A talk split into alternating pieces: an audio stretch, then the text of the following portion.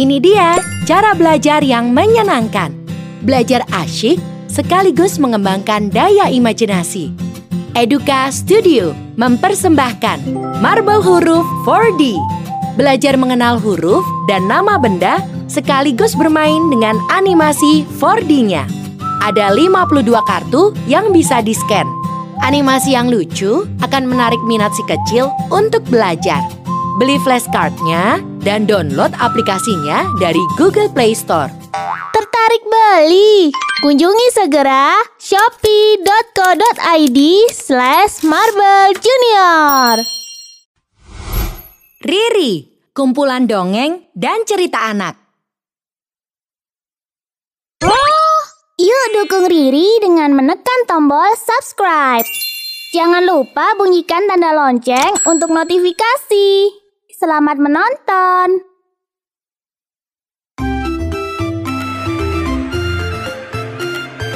Putri Tandam Palik Jauh di masa lalu, di Sulawesi Selatan berdirilah Kerajaan Luwu, sebuah kerajaan yang subur dan makmur. Seluruh rakyatnya hidup dalam kecukupan.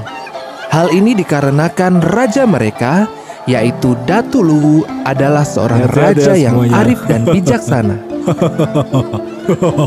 Tak hanya kerajaan yang makmur, Datu Luwu juga dikaruniai seorang putri yang cantik. Ia adalah Putri Tandam Palik. Berita kecantikan Putri Tandam Palik telah tersebar ke seluruh pelosok negeri. Suatu ketika, datanglah utusan Raja Bone. Para utusan ini berlayar menggunakan kapal yang besar. Setelah berhari-hari berlayar, akhirnya mereka pun sampai di kerajaan Luwu. Salam hormat Baginda. Hamba merupakan utusan dari Raja Bone. Maksud kedatangan hamba kemari adalah untuk menyampaikan salam serta lamaran dari putra Raja Bone untuk Putri Tandam Palik.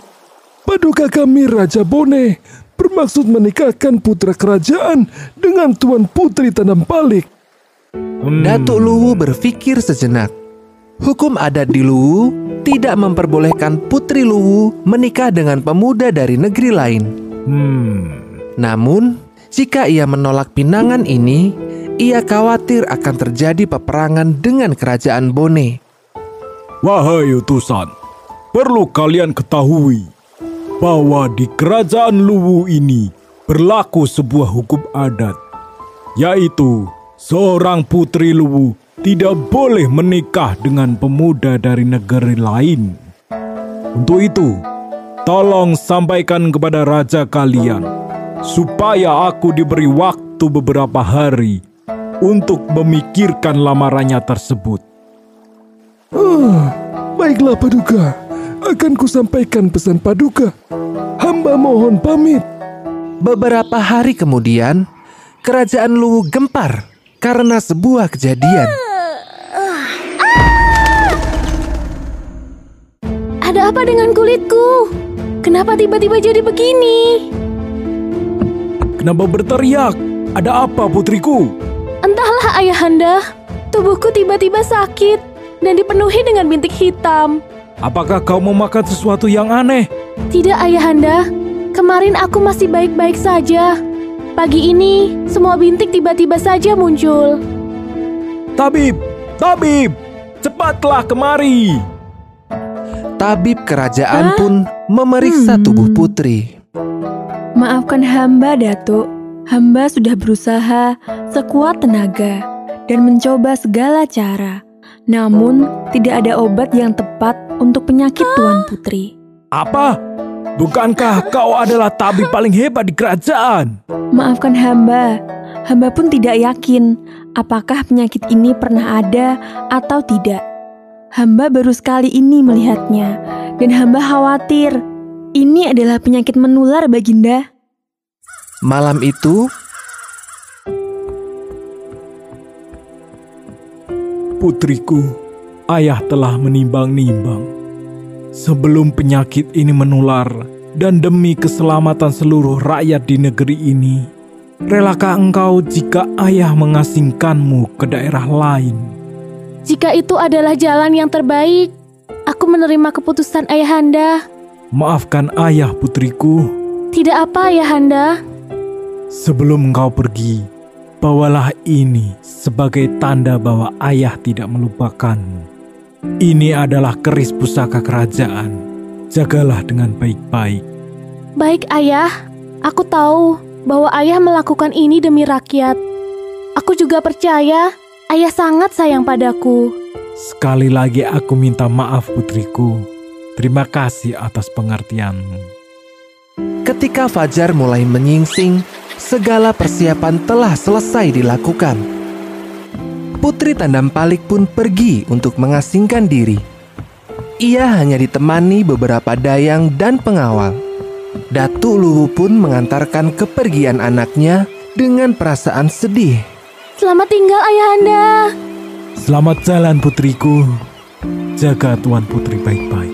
Siap Paduka, saya akan menjaga Tuan Putri dengan baik. Kapal pun mulai berlayar. Berhari-hari mereka mengarungi samudra. Terkadang hujan badai yang ganas menghadang perjalanan mereka.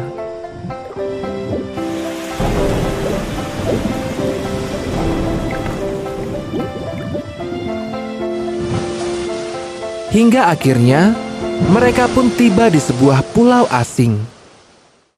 Wah, pulau yang indah sekali. Sepertinya pulau ini kosong dan belum terjamah oleh manusia, Tuan Putri. Iya, sepertinya begitu. Tidak ada siapa-siapa di sini. Wah, pulau ini cocok untuk kita, Tuan Putri. Ah, Mereka pun segera mencari tempat berteduh. Oh, di sini ada buah wajo.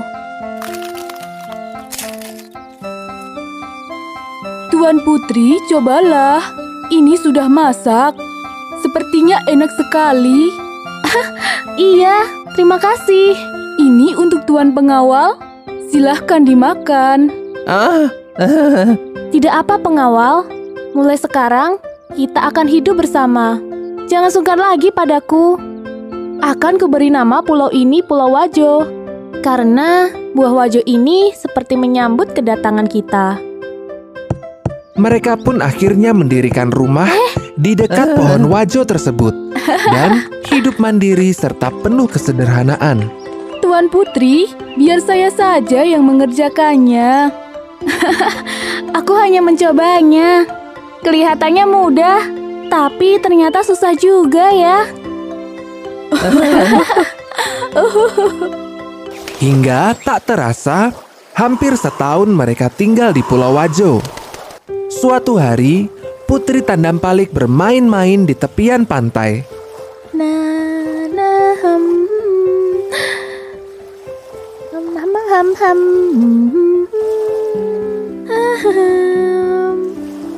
Hmm, tinggal di sini ternyata menyenangkan juga. Penyakitku juga sudah tidak separah dahulu. Tiba-tiba, datanglah seekor kerbau putih. Oh, kau mirip dengan kerbau. Tapi, kenapa warnamu putih? Apakah ada kerbau putih? Tiba-tiba, kerbau itu menjilati tubuh putri yang penuh dengan bintik hitam. Ajaib! Semua bintik-bintik itu dalam sekejap menghilang. Wah, aku tidak percaya ini. Tapi ini sungguh luar biasa. Penyakitku sembuh. Kerbau putih, terima kasih atas bantuanmu. Putri pun membawa kerbau putih itu pulang. Tuan Putri, apa yang terjadi? Penyakit Anda sudah sembuh? Hai Dayang, di mana pengawal? saya di sini, Tuan Putri. Apa yang terjadi? Tolong rawat kerbau ini dengan baik. Dia telah menyembuhkan penyakitku. Kalian berdua tidak boleh menyembelihnya. Baik, Tuan Putri. Baik, Tuan Putri. Kami senang sekali Tuan Putri sudah sembuh. Beberapa hari kemudian, Pulau Wajo kedatangan beberapa pemburu yang dipimpin oleh putra mahkota kerajaan Bone, Pangeran Bone. Karena terlalu asik berburu, pangeran tersesat di dalam hutan sendirian. Ah, sepertinya ini bukan jalur yang tadi aku lewati. Bagaimana mungkin aku bisa tersesat? Hingga malam tiba, sang pangeran belum menemukan jalan keluar dari hutan. Setelah lama berjalan, akhirnya Ah. sang pangeran menemukan pondok milik Putri Tandampalik. Oh, ada pondok di sini. Untunglah, mungkin saja mereka bisa membantuku. Ia pun mengetuk pintu pondok itu. Ah, gadis cantik. Aku tersesat dan kebetulan aku menemukan pondok ini. Aku harap kamu mau membantuku. Aku harus segera kembali ke pantai. Silahkan masuk, Tuan. Istirahatlah sebentar. Nanti akan kami antar Tuan ke tepi pantai. Sang pangeran menerima Hmm. tawaran Tuan Putri. Ia pun masuk ke dalam pondok dan beristirahat sejenak. Perkenalkan, aku adalah Pangeran Pone. Oh, Anda adalah Pangeran Bone. Maafkan jika kami tadi bersikap kurang sopan. Terima kasih sudah membantuku. Siapakah namamu? Dan kenapa kau ada di pulau terpencil ini? Saya adalah Putri Tandampalik dari Luwu. Karena penyakit yang saya derita, saya harus tinggal di sini. Namun sekarang ini saya sudah sembuh. Dalam sekejap, keduanya nampak akrab. Sang pangeran nampak tertarik akan kecantikan dan kelembutan Putri Tandampalik. Begitu pula dengan Putri Tandampalik yang tertarik akan tutur bahasa yang halus dan kerendahan hati sang pangeran. Tuan Putri, saya sungguh tertarik pada Tuan Putri. Apakah Tuan Putri bersedia ikut denganku dan menjadi istriku?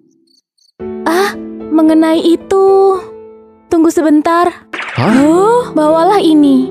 Putri pun menyodorkan keris pusaka yang dulu diberikan ayahnya. Bawalah ini dan berikan pada ayahku.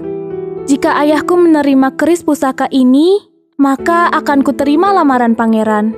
Baiklah Tuan Putri, akan kuserahkan pusaka ini pada raja dan kupastikan raja menerimanya. Tunggulah kedatanganku. Setelah itu, pangeran pun bergegas menuju kerajaan Luwu untuk bertemu dengan Datuk Luwu.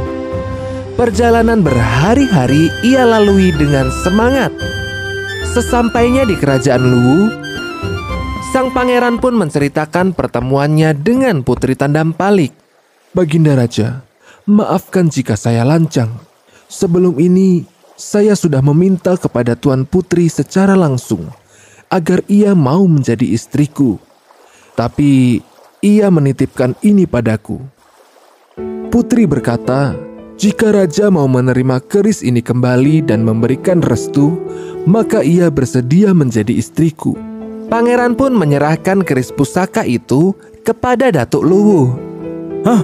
Keris pusaka ini? Melihat kelembutan tutur bahasa dan ketangguhan hati putra mahkota untuk meminang putrinya begitu kuat, Datuk Luwu pun menjadi kagum pada sang pangeran. Hmm, apa yang harus aku lakukan sekarang? Baiklah, ku terima pusaka ini. Ia pun menerima keris pusaka itu. Dan aku terima lamaranmu untuk putri Ah. pangeran. Terima kasih, Datuk.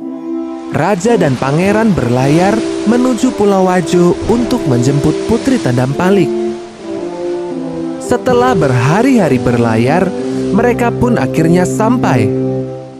Putriku, ayah datang Ah. menjemputmu nak. Ayahanda, Maafkan ayah nak. Ayah telah membuangmu ke tempat terpencil seperti ini. tidak ayah. Aku justru berterima kasih. Rakyat tidak tertular dengan penyakitku, dan aku pun bisa hidup mandiri di sini.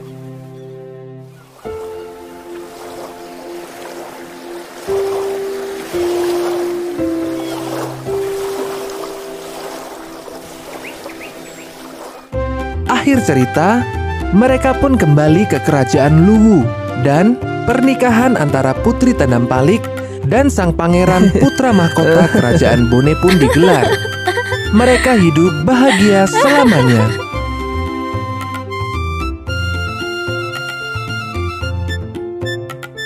Pesan moral dari cerita ini adalah berjiwa besar dan rela berkorban demi kepentingan orang banyak adalah sifat yang mulia.